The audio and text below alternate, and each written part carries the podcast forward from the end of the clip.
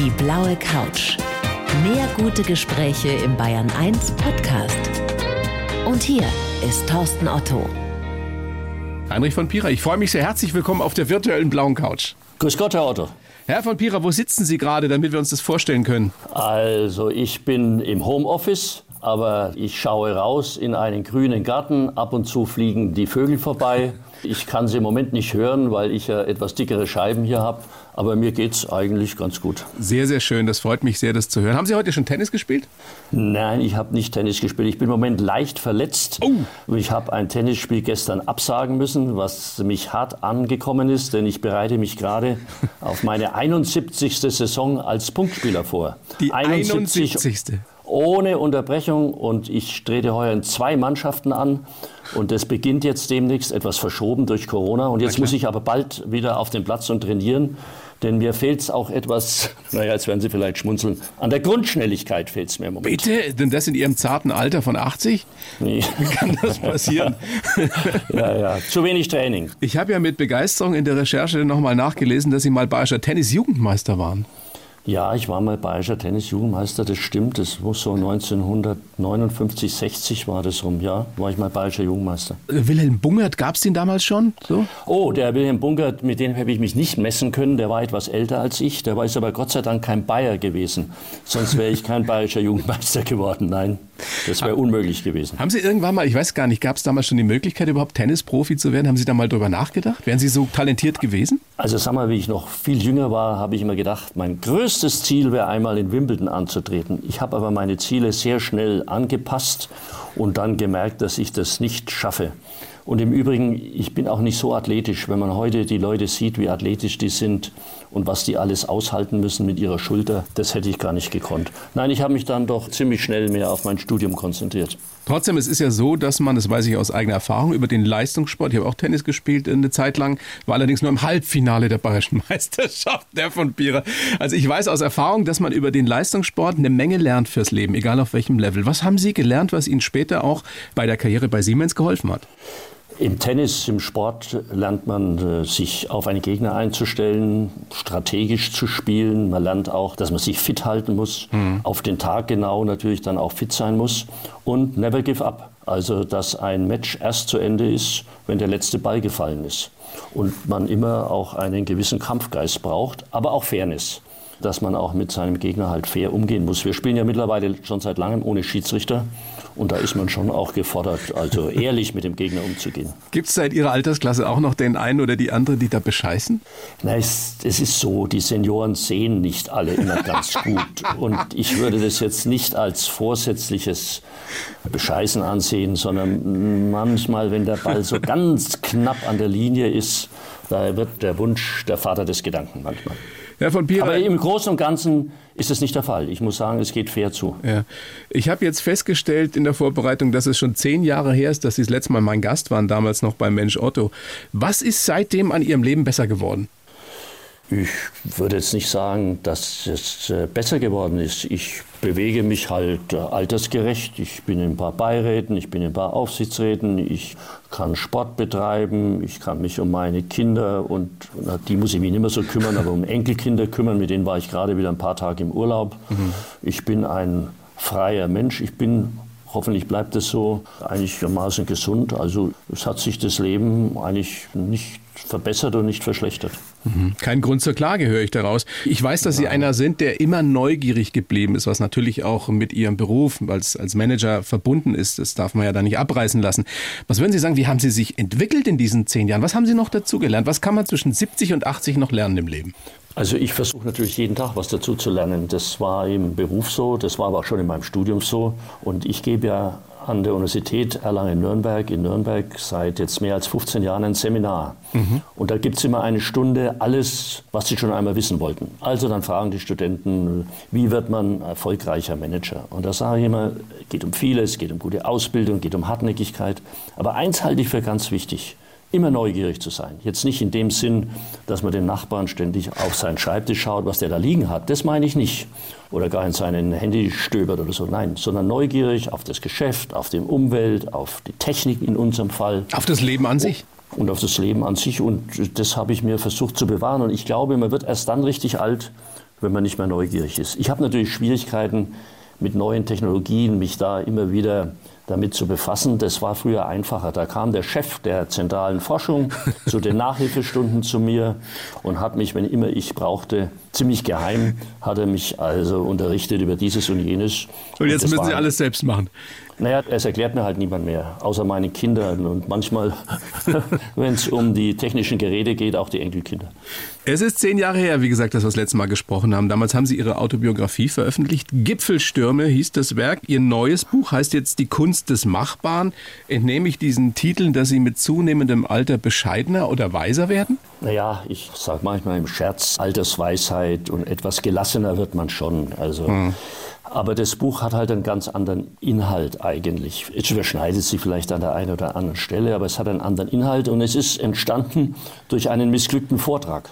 Ich habe mal bei einem Negotiation Institut Schranner in Zürich bin ich mal aufgefordert worden, einen Vortrag zu halten über Verhaltensweisen in bestimmten Ländern. Ja. Und da habe ich etwas überzogen. Ich war halt wieder in so einem Stadium, dass ich zu viel wusste.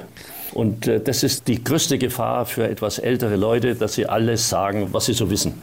Und der Vortrag war viel zu lang. Aber der hat mir jetzt sehr geholfen, weil der war eine gute Stoffsammlung für das Buch. Und ich wollte schon lange mal schreiben, wie man sich in bestimmten Situationen verhält, im Unternehmen und wie man sich in verschiedenen Ländern verhält.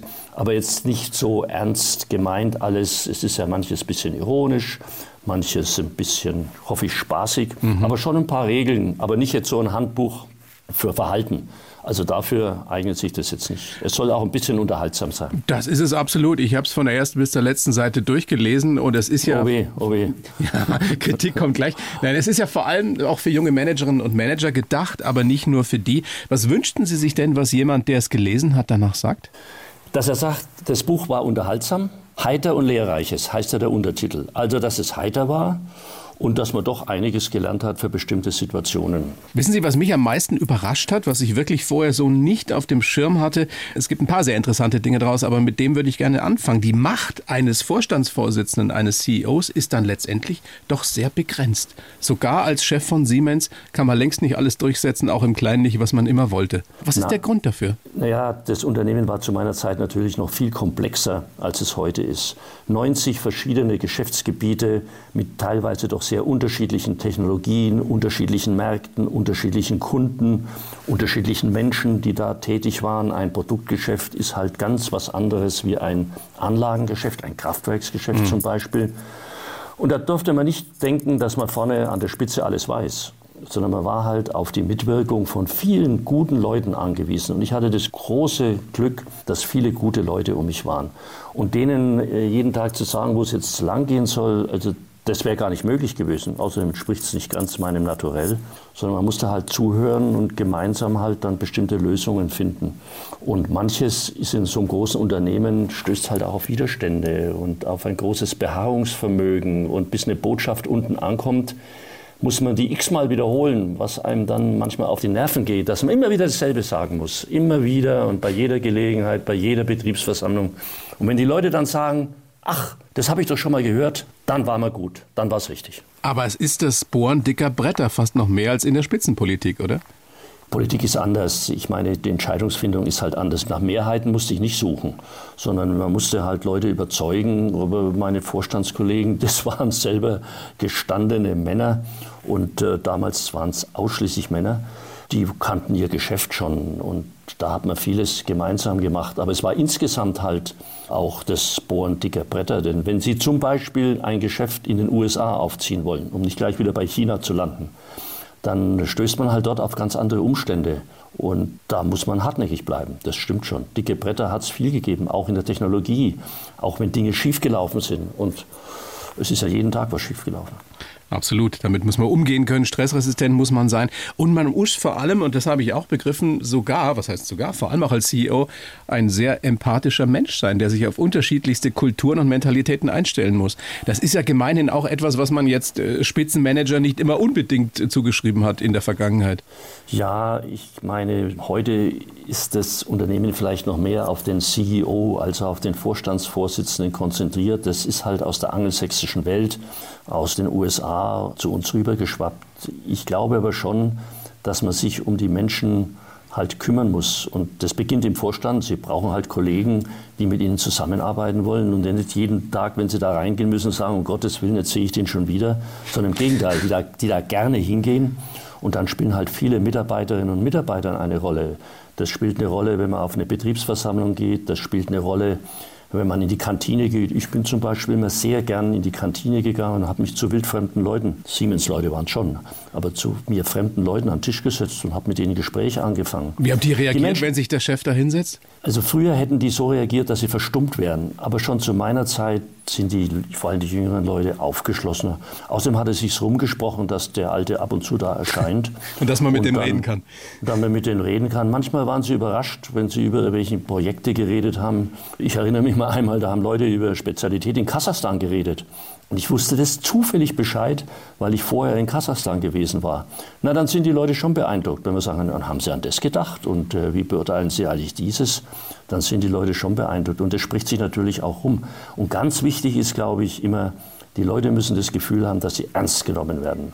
Dass man also nicht von oben herab ist, sondern dass man weiß, jeder leistet einen Beitrag nach seinem Können und seiner Funktion und man freut sich darüber. Wie Sie schon sagen, das Buch ist sehr unterhaltsam geschrieben, das war Ihnen ja wichtig und man erfährt so einiges, wie steinig auch der Aufstieg ist in den Positionen, speziell jetzt eben auch bei einem Großkonzern wie Siemens. Stimmt das wirklich, dass man Armlehnen am Schreibtischstuhl erst ab einer gewissen Position bekommt? Nicht mehr, um Gottes Willen. Also die Aber Zeiten haben sich so? geändert.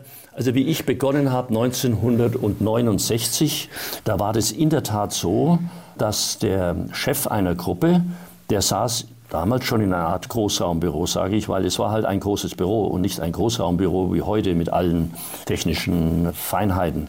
Und der durfte am Fenster sitzen. Die anderen saßen nicht am Fenster, der durfte am Fenster sitzen und der hatte ab einem bestimmten Dienstag eine Armlehne. Und die anderen hatten keine. So war das.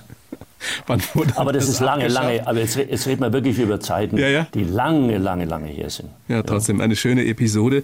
Ist denn überhaupt in der Welt des Topmanagements Platz für Humor? Oder sollte man damit sehr, sehr sparsam umgehen?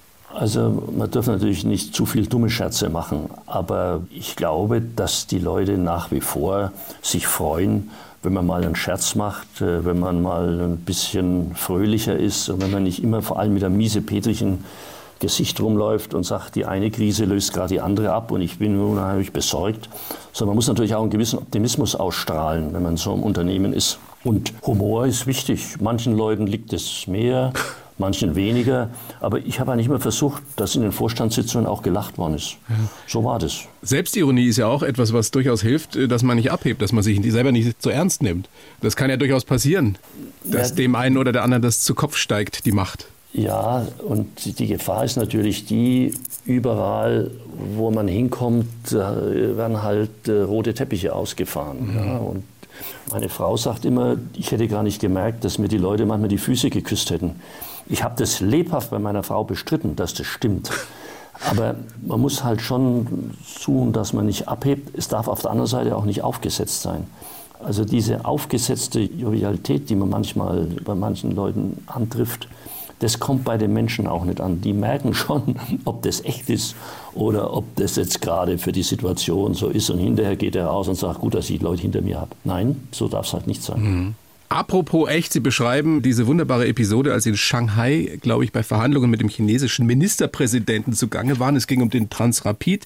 Und Sie haben sich dann irgendwann, weil die Verhandlungen so ein bisschen verfahren waren, als es um den Preis ging, vor ihm aufgebaut. Und was getan? Ja, das war schon die zweite Verhandlungsrunde. Der hatte mich ja schon mal nach Hause geschickt. Äh, ich sollte zu Herrn Schröder gehen und Geld besorgen, weil der ja. Transrapid ja ein Entwicklungsprojekt sei. Dann kam ich zurück, hatte immer noch zu wenig Geld und dann waren wir ein paar hundert Millionen auseinander. Und die konnte ich aber nicht überbrücken. Man kann man nicht sagen, jetzt machen wir halbe halbe oder irgendwie. Das ging einfach nicht. Der Vorstandsvorsitzende darf ja nicht mit einem Verlustauftrag zurückkommen. Ich habe ja sonst auch vermieden, in solche Situationen zu kommen, weil man halt als Vorstandsvorsitzender nur noch Ja oder Nein sagen kann. Aber das hat sich dann so zugespitzt und es hat gedauert und gedauert.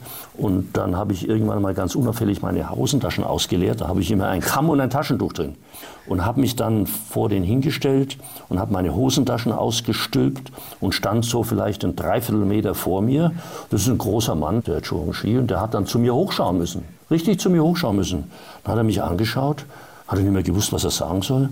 Und dann hat hinten einer, der ein großer Befürworter des Transrapids war, ein Chinese, nämlich der Oberbürgermeister von Shanghai, hat gerufen, wo ist der Fotograf? Dann haben alle befreit, puncto Humor, ja, alle befreit gelacht. Und der hat mir die Hand hingestreckt und es ist zu unseren Bedingungen der Transrapid abgeschlossen worden. Was Aber ist ich das würde niemanden? Das, Ja. Naja, Ist das schief- Intuition? Tja, das Woher war wussten Sie, dass das also- klappt? Das wusste ich nicht. Hinterher muss ich sagen, das war tollkühn. Weil der hätte ja sagen können, Spinnst dann wäre ich ja jetzt, blamiert ne? gewesen. Jetzt setzen Sie mal wieder hin. Also so kann sie nicht mit mir umgehen. Immerhin ist was einer der mächtigsten Männer der Welt, der chinesische Ministerpräsident. Und dass der auf so ein Ding eingegangen ist, das war schon eher ungewöhnlich. Also puh, das war ein hohes Risiko. Aber es ist gut gegangen. Und manchmal ist halt so, was Sie sagen, Intuition, Gefühl, Spontanität. Ja, in dem Fall hat es geklappt. Aber ich würde das niemandem zur Nachahmung empfehlen. Was ich auch sehr spannend fand, dass Sie da wohl in China extrem viel Schnaps trinken mussten. Ja, das die, war Chinesen, in- die Chinesen sich selber immer nur Wasser eingeschenkt haben. Das war in den ersten Jahren ja noch mehr als heute. Heute ist der Mao Tai ja, wird ja nicht mehr so viel ausgeschenkt, aber in der Provinz, in den anderen Städten immer noch. Und ich habe mal festgestellt, dass bei so einer abendlichen Einladung, ich saß ja immer neben dem Gouverneur oder neben dem Oberbürgermeister, dass da zwei Karaffen auf dem Tablett waren, was immer sehr junge und sehr hübsche Chinesinnen vor sich her trugen. Da waren zwei Karaffen. Aus einem wurde dem immer eingeschenkt und aus der anderen mir. Und dann habe ich das Mädel irgendwann mal freundlich angelächelt. Und dann hat die verstanden, dass sie mir aus derselben Karaffe eingießen musste wie dem Oberbürgermeister damals. Der Mao Tai ist ja teuflisch, der hat 60 Prozent. Boah. Und, und wenn Sie mit jedem am Tisch zuprosen müssten, und zwar meistens zweimal, weil der prostet Ihnen zu und dann müssen Sie ihm nochmal zuprosen. To your health, to your family, to our friendship, to our cooperation. Jedes Mal immer so ungefähr das Gleiche. Und dann hin und her und dann kommen die noch von den anderen Tischen und prosten den Chefs zu. Und dann haben sie im Nu 10, 12, solche Schnäpse haben sie im Nu innen. Aber die sind nicht ganz so groß wie unsere, sind ein bisschen kleiner. Und dann ist besser, man hat aus der Wasserkaraffe getrunken und dann bin ich genauso nüchtern aufgestanden wie mein Partner auf der Seite, der Chinese. Die anderen waren mehr ganz so gut beieinander. Sehr, sehr schön. Damals haben die Chinesen noch jede Menge kopiert von uns, von unseren Erfindungen. Heute sind wir in weiten Bereichen hinten dran. Was würden Sie, was Mhm. Naja, ist Ihr Ratschlag? Wie, so, wie sollen das- wir mit denen umgehen? Also das ist jetzt etwas übertrieben, dass wir in weiten Bereichen hinten dran sind. Also das stimmt zum Beispiel für Siemens. Ich bin ja jetzt nur noch ein Pensionär und beobachte das von außen. Da stimmt es also nicht. Ja, so aber was künstliche glaube- Intelligenz betrifft, unbedingt. Naja, ja, auch nicht unbedingt. Also wir haben ja überall dort, wo es um industrielle Anwendungen geht zum Beispiel, da sind wir schon noch vorne dran. Also so ist es nicht. Aber wir müssen uns anstrengen. Ich wollte das jetzt gar nicht runterspielen, Ja. was Sie sagen. Ich glaube, gegenüber China, Professor Sandschneider ist ein großer China-Kenner. Der hat es kürzlich mal so formuliert von streitbarer Koexistenz. Also wir müssen davon ausgehen, dass die Chinesen, was immer wir tun, nicht verschwinden werden, sondern die 1,4 Milliarden Menschen, die werden größeren technischen Einfluss bekommen, die werden größeren wirtschaftlichen Einfluss bekommen, sie werden größeren militärischen Einfluss bekommen. Also wir sind gut beraten, mit denen eine Koexistenz zu suchen, aber durchaus streitbar.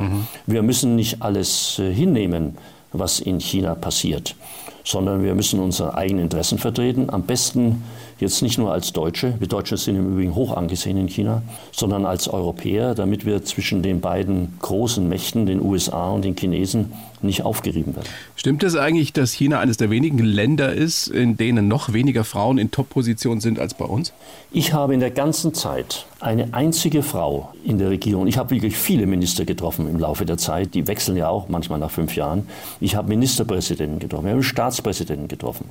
Ich habe ein einziges Mal eine Frau getroffen, die wurde Madame Wu genannt. Die Frau war allerdings äh, streitbar, wurde auf irgendeine Weise meine spezielle Freundin, hat uns dann sehr geholfen und war später die Frau, der sie die Bekämpfung der SARS-Krise, Sie erinnern Ah, sich ja, noch, ja. da gab es ja mal eine schlimme Geschichte dort, schon vor vielen Jahren übertragen haben. Die Frau war also tough. Das war aber die einzige, die ich getroffen habe. Heute ist es wohl ein bisschen anders, aber wenn man in die obersten chinesischen Entscheidungsgremien hineinschaut, da gibt es ganz selten Frauen. Und auch als Minister wenig Frauen.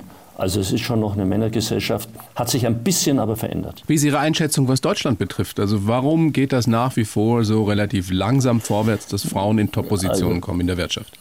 Na, erstmal geht es ja gar nicht so langsam. Aber ja, wenn Sie Frauen fragen, Beispiel, Herr von Pira, dann schon. Ja. ja, das ist aber vielleicht manchmal auch subjektiv.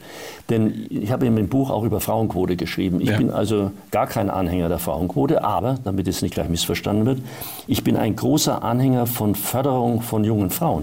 Und wir haben das zu meiner Zeit mit dem damaligen Personalvorstand Peter Bribilla, der leider viel zu früh verstorben ist, haben wir das ja auch systematisch aufgezogen, übrigens als Diversity, nicht nur als Frauenförderung. Der kam aus Amerika und der wusste, dass man vor allem Minderheiten im Unternehmen auch fördern muss, systematisch. Und schauen Sie, ich denke jetzt nur mal an Siemens. Wenn ein Unternehmen, das von der Elektrotechnik beeinflusst wird, danach strebt, möglichst Ingenieure in Top-Positionen zu bekommen, und wenn etwa 10 Prozent der Studienanfänger mhm. bei der Elektrotechnik Frauen waren, wie sollen dann 50 Prozent oben ankommen? Also, um was geht es? Es geht darum, in den Schulen anzusetzen, das haben wir damals gemacht. Es geht darum, Patenschaften mit Studentinnen zu übernehmen. Das haben wir damals gemacht. Ich persönlich habe mich darum gekümmert, dass möglichst viele den Tarifkreis verlassen, außertariflich werden, in Führungspositionen kommen. So muss man das machen. Man kann nicht einfach hergehen und kann sagen, ich brauche jetzt so und so viele Frauen egal ob die Qualifikation gut ist oder nicht. Ist schon richtig, aber das haben wir ja vor 20 Jahren auch schon so gesagt, wie Sie es jetzt formulieren. Ne, es hat ja Fortschritte gegeben. Es ist ja nicht so, aber Entschuldigung, der Marsch da ist halt, das kann man nicht mit einem Fingerschnalzen erledigen. Und Sie werden es heute erleben, das ist jetzt nicht sehr populär, vielleicht was ich sage, Sie werden es heute erleben, dass junge Männer schon sich diskriminiert fühlen. Weil wenn es heute um eine Stellenauswahl geht, da kriegt im Zweifel eine Frau den Vorzug. Und auch wenn qualifizierte Männer da sind. Und es ist ja nicht immer der Vorstand, sondern man muss ja die Ebenen darunter anschauen. Mhm. Und da hat sich doch eine ganze Menge getan an Veränderungen. Aber man wird ein bisschen Geduld haben müssen.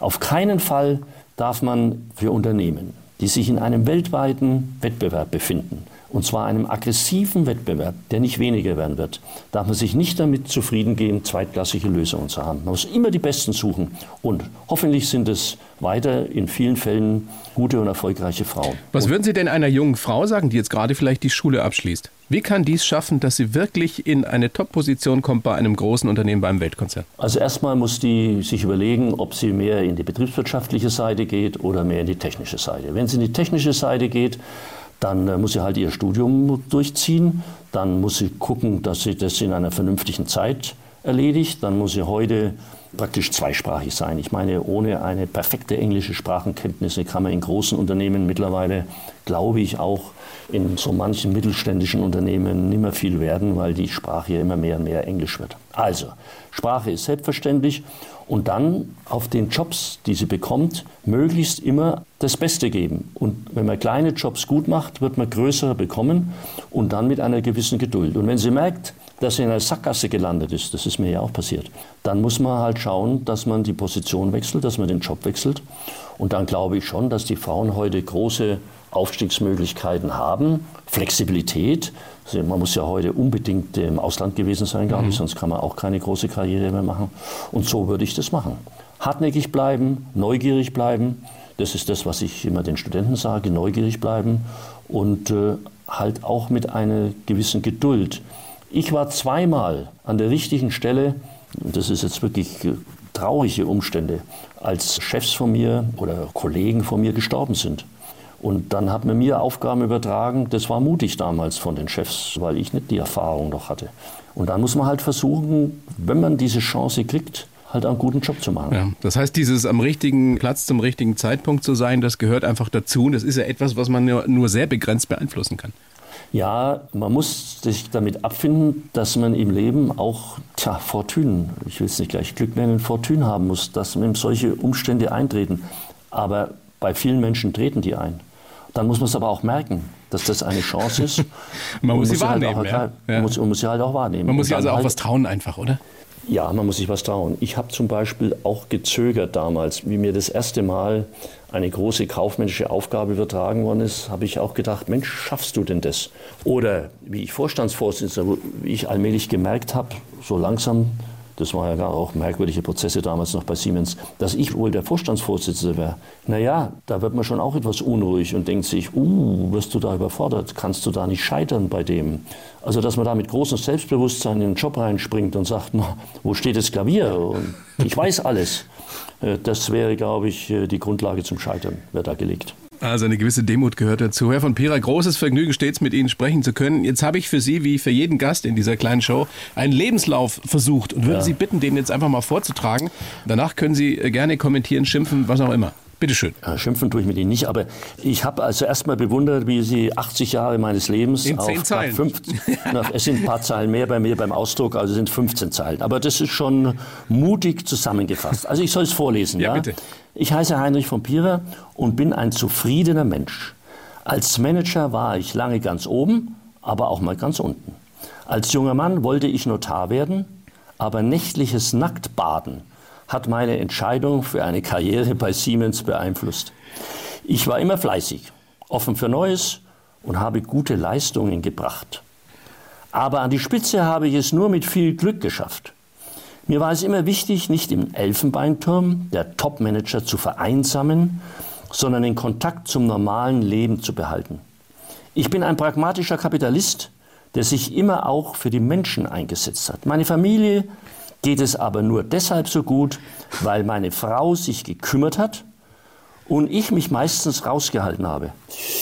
Ja, mein Gott, also ich finde, Sie haben das eigentlich ganz gut getroffen in der Danke. Verkürzung. Wenn ich zwei, drei Anmerkungen mache. Also Gerne. erst einmal ein zufriedener Mensch ja, im Prinzip persönlich schon, aber ich habe eigentlich immer versucht, besser zu werden, was Neues zu machen. Und insofern wenn Sie mich angesprochen hätten, wie ich Vorstand war, dass ich zufrieden bin, hätte ich gesagt, nein, nie. Ich war da nie zufrieden. Aber persönlich fühle ich mich jetzt da schon einigermaßen angesprochen. Sehr schön, können wir also mitarbeiten. Die, diese Geschichte ist ja ein Zitat wohl, das zumindest Ihrer Frau zugeschrieben wird, dass es der Familie nur deshalb so gut geht, weil sie sich gekümmert hat und sie sich rausgehalten haben. Ist da was Ja, jetzt, ich, mein, ich fürchte, das Interview könnte ja meine Frau hören, dann würde der da natürlich mit dem Kopf nicken und sagen, das stimmt alles.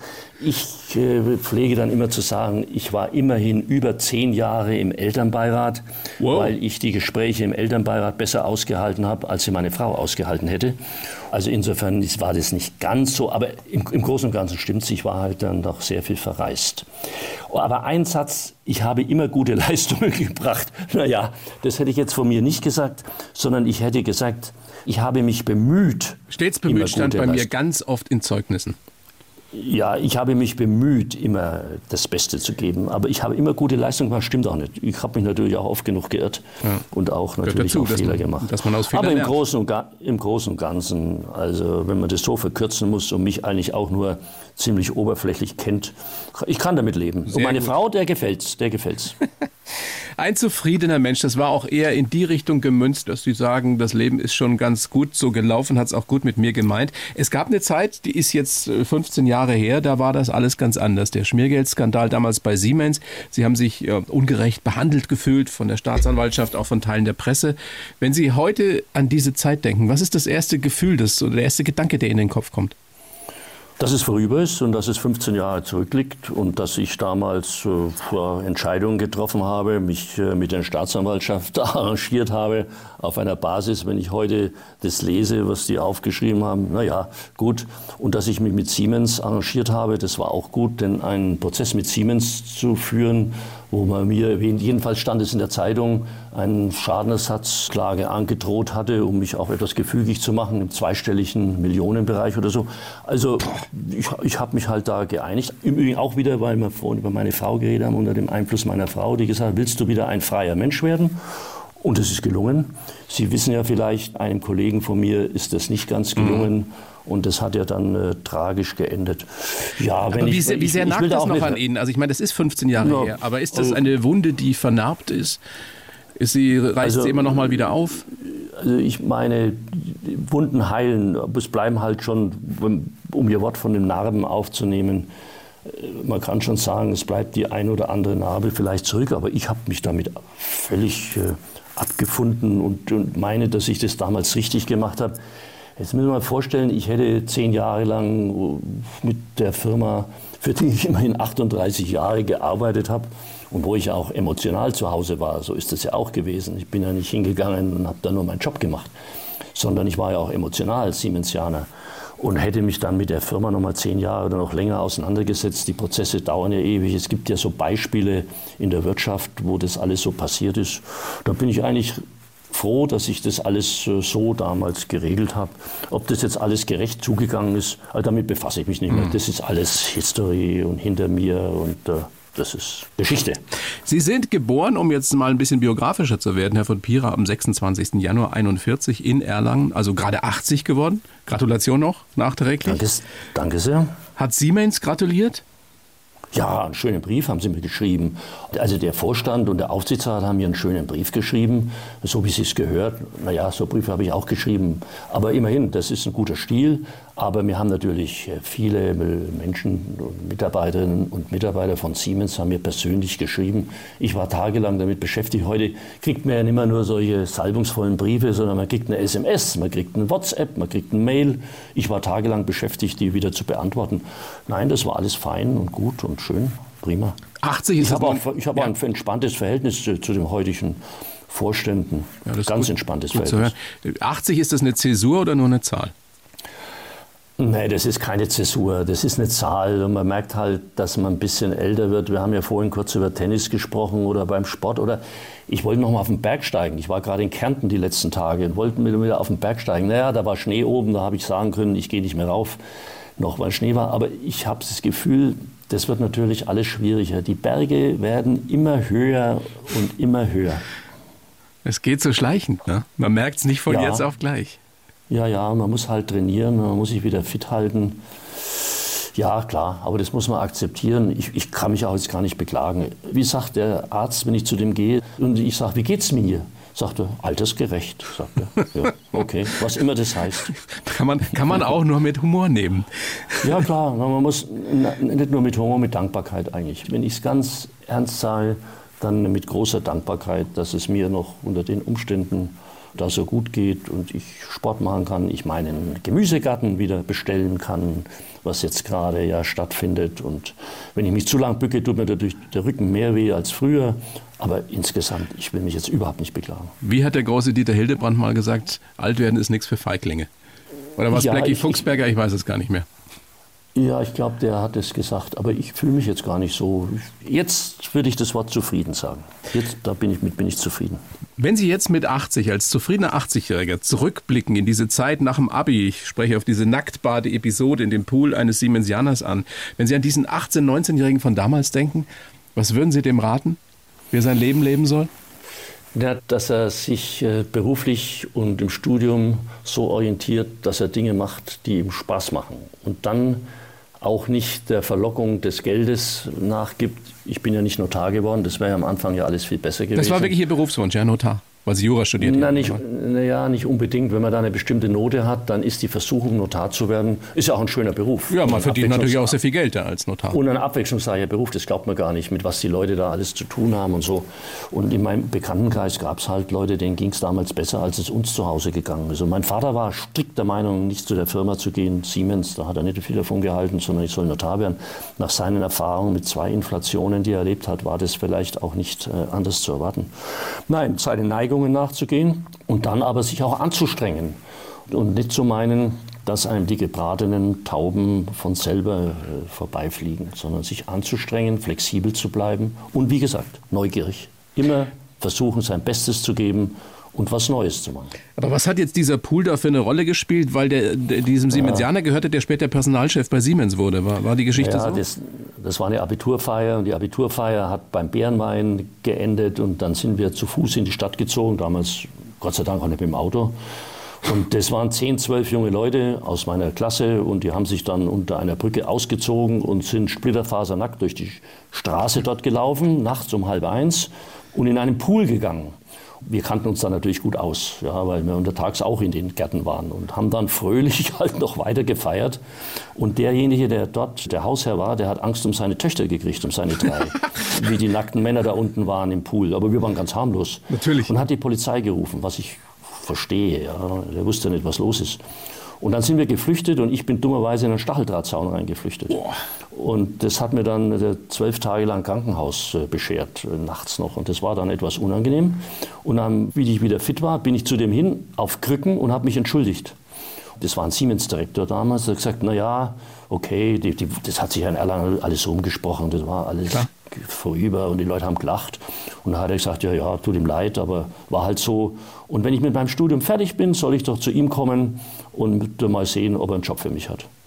Da war der aber nur Direktor und später, wie ich fertig war, sieben oder acht Jahre später, war ich dann mit allen Studien fertig, Promotion und Assessorzeit und allem, habe ich mich tatsächlich an den gewandt, habe einen kurzen Brief geschrieben und der hat dann dafür gesorgt, dass ich eingeladen werde zu einem Gespräch bei Siemens.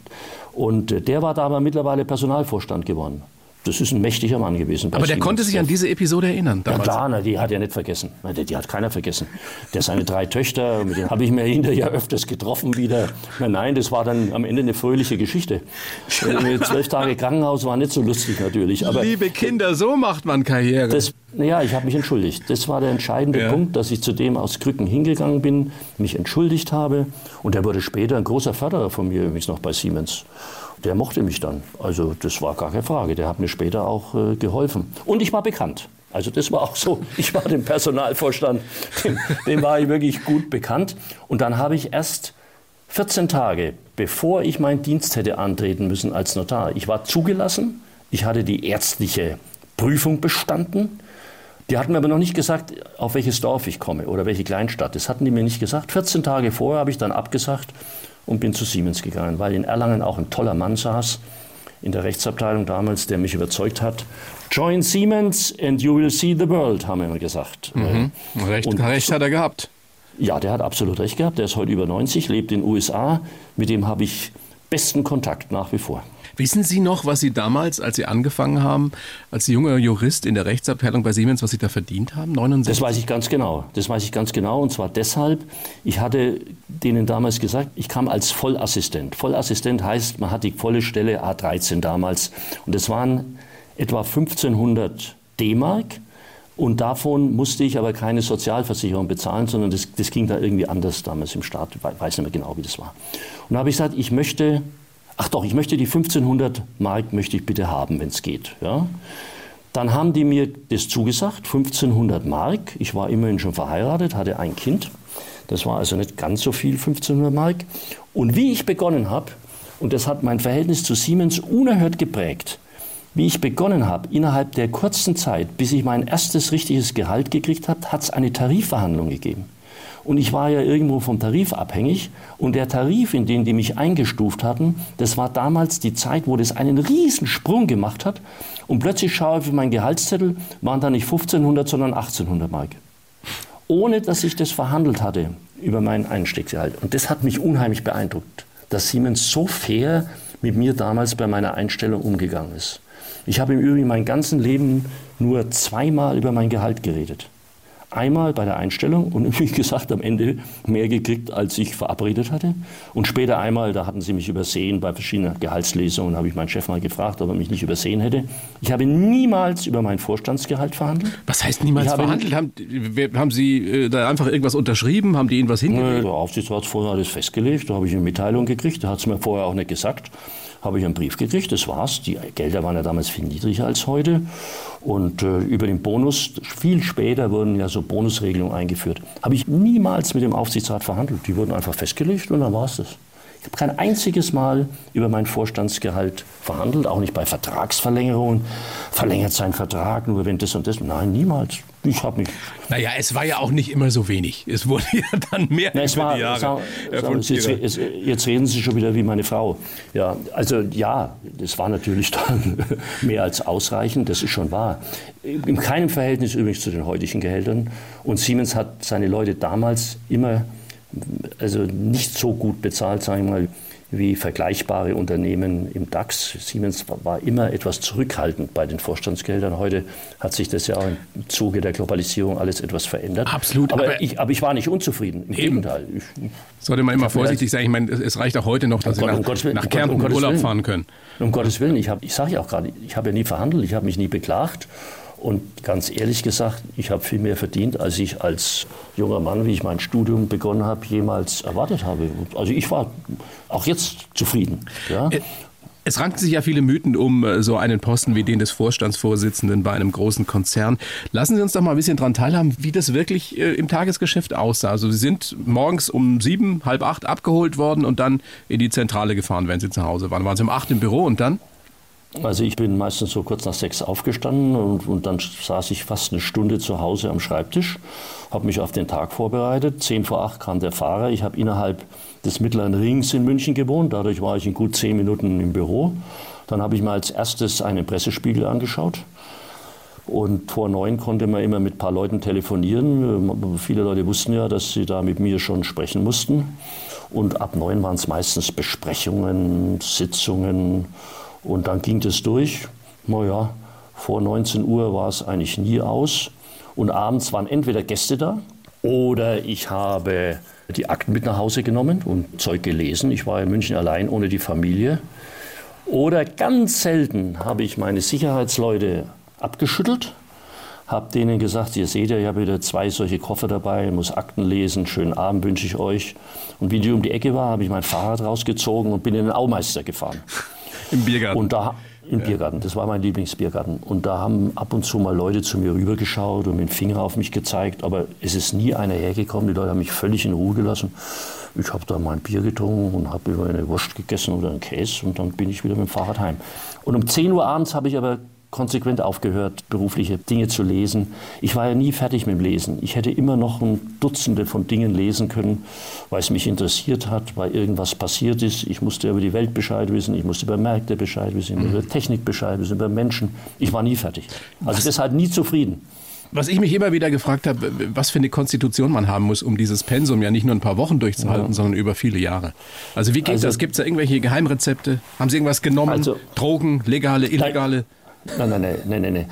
Also Sie, Sie, haben schon recht, das ist eine physische und vor allem auch eine große intellektuelle Herausforderung. Das ist ja nicht so, dass einem die Dinge dazu fliegen, sondern da muss man viel lernen und mit vielen Leuten reden und, und physisch, ja, das muss ein bisschen gegeben sein. Da kann man nur dankbar sein, wenn das so ist.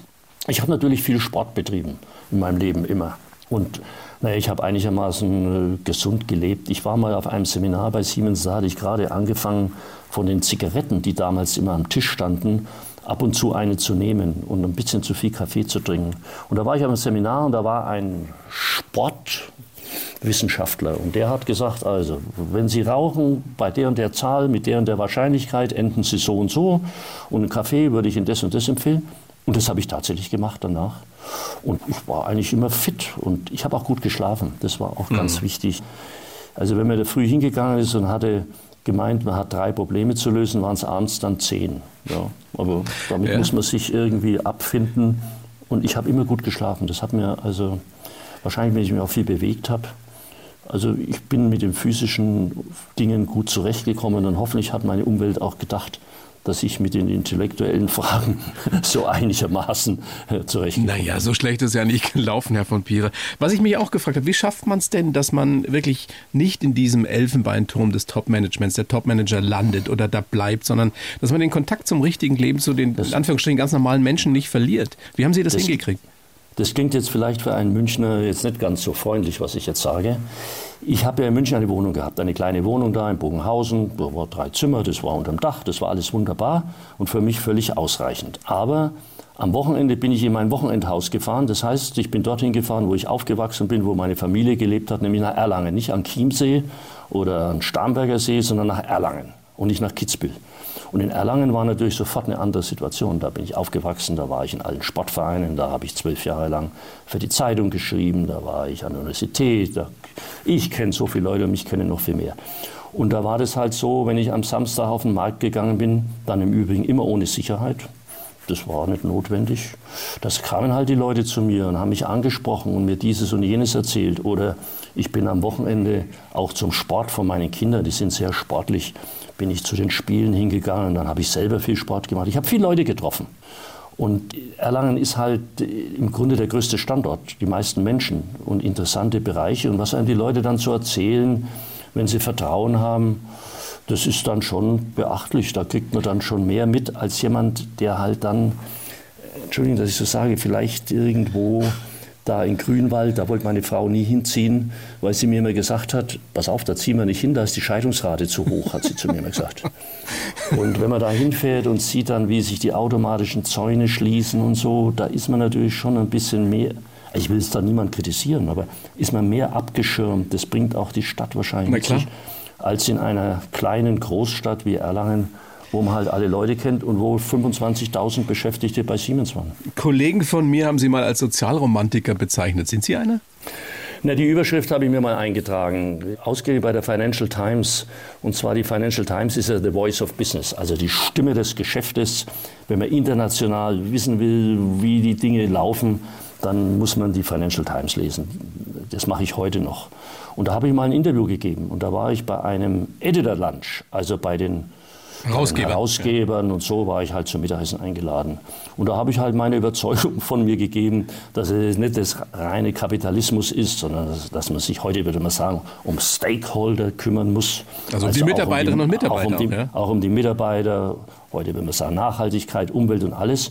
Und da war die Überschrift dann in einem Dreispalt in der Financial Times, die liest die ganze Welt, stand A Social Romantic and a Pragmatic Capitalist. Mhm. Klingt doch nicht so schlecht. Naja, in Deutschland klang das natürlich prima. Bei den Kapitalmärkten war das jetzt nicht eine Auszeichnung. Da wäre der Teil gerade noch Pragmatic Capitalist wäre gerade noch durchgegangen. Aber Social Romantic dürfte der Vorstandsvorsitzende eigentlich nicht sein. Aber in Deutschland, wenn ich äh, Diskussionen mit äh, Gewerkschaftern hatten, und äh, wenn die das gelesen hätten, hätten die gesagt, no, das ist jetzt vielleicht nicht so schlecht. Ja, das stimmt. Ja. Sie haben Angela Merkel beraten oder beraten Sie immer noch, weiß ich gar nicht, Gerhard Schröder lange beraten, mit dem ja auch legendäre Doppel gespielt. Wenn Sie es auf den Punkt bringen, was kann man von Angela Merkel lernen, was kann man von Gerhard Schröder lernen? Ein Satz. Und von Helmut Kohl. Und von Helmut Kohl. Von Helmut auch, Kohl, ja. historische Zusammenhänge, Grundsätze und äh, Überzeugungen. Von äh, Gerhard Schröder großes wirtschaftliches Verständnis, Flexibilität, Pragmatismus und Sozialverhalten, kameradschaftliches Verhalten. Und von Frau Merkel auch eine gewisse Intellektualität, wie sie Themen angeht und mit der Nüchternheit und unemotional, was man jetzt beim Gerhard Schröder so nicht sagen konnte. Speziell auch beim Was ich aber positiv, beim, das meine ich aber positiv. Ja, beim positiv. Tennis wahrscheinlich auch nicht, oder? Ja, beim Der kann Tennis, nicht verlieren, äh, habe ich mir sagen lassen. Er, er, war ein Spätberufener, er war ja ein großer Fußballspieler. Ja. Naja, großer Fußballspieler. Ja, ein begeisterter, sagen wir es so, so. Und hatte den Spitznamen Acker. Ja. Und das sagt ja alles. Also, ja. Und beim Tennis ist das natürlich nicht unbedingt die richtige Einstellung. Und am liebsten war er vorne am Netz und hat halt gewartet, dass da die Bälle kamen und dann hat er sie mit kräftigen Schlägen versenkt. Aber wenn, wenn einer viel Fußball gespielt hat und mit Ende 20 vielleicht dann Tennis anfängt, dann wird er nicht mehr ein ganz großer Tennisspieler. Maxel Morlock, mit dem ich gespielt habe und den ja viele vielleicht Legendärer Klubberer, ja. der wurde ja auch ein Fußballspieler. Mit dem habe ich noch beim ersten FC Nürnberg gespielt. Der hat sehr gut gespielt. Gerhard Schröder hat begeistert gespielt und wir haben unheimlich lustige Doppel am Anfang gegeneinander. Und äh, wenn ich mal sagen darf, wie er dann doch lieber gewinnen wollte, haben wir uns gemeinsam Gegner ausgesucht, gegen die wir dann gewonnen haben. Ein schönes Rezept, nicht nur fürs Tennis. Stimmt es, dass Ihre Frau vor 60 Jahren auch beim Tennis kennengelernt haben? Eine Frau habe ich am Tennisplatz kennengelernt, ja. Und irgendwann Wahnsinn. hat sie gesagt, äh, sie hört auf, das Tennisspielen. Ja, ja, ja am Tennisplatz. Ich erinnere mich noch, Anfang Mai war das, wie die Saison begonnen hat. Ja, kann ich mich noch genau erinnern. Wer, letzte Frage, Herr von Pira, wäre diese Karriere, die Sie gemacht haben, wäre das alles möglich gewesen ohne Ihre Frau? Nein, die Frau hat schon im Hintergrund natürlich eine große Rolle gespielt, aber nicht nur im Hintergrund. Wir haben ja viele gesellschaftliche Ereignisse gehabt. Und da wird halt schon erwartet, dass man zu zweit auftritt. Oder auch bei Reisen, wenn wir irgendwo international unterwegs waren. Da hat es schon eine Rolle gespielt, äh, wie eine Frau auftritt, auch wie eine Frau zu Hause Gäste empfangen kann. Das hat alles schon eine große Rolle gespielt. Klar. Und nicht zuletzt, was Sie vorhin sagten, wenn man keine intakte Familie hat und sich damit dann also die größten Sorgen machen muss, dann ist auch schwierig. Und insofern spielt die Frau auf verschiedenen Ebenen spielt eine große Rolle. Und Sie haben ja vorhin auch meine Vergangenheit angesprochen mit der Korruptionsaffäre. Da hat die Frau auch eine gute Rolle gespielt, weil sie mich nämlich etwas zurückgehalten hat, sagen wir meinen äh, Kampf- und Sportsgeist zu übertreiben. Herr von Pierer, dann wünsche ich Ihnen noch viele schöne, gesunde Jahre gemeinsam mit Ihrer Frau und vor allem auch mit Ihren Enkeln. Ja? bei denen Sie ja wieder ein bisschen mehr Zeit investieren können, als Sie es vielleicht bei Ihren Kindern gemacht haben. Und ansonsten bleiben Sie gesund, das ist das Allerwichtigste. Danke vielmals, Herr Oder. Alles Gute auch Ihnen. Die blaue Couch, der Bayern 1 Talk als Podcast. Natürlich auch im Radio. Montag bis Donnerstag ab 19 Uhr.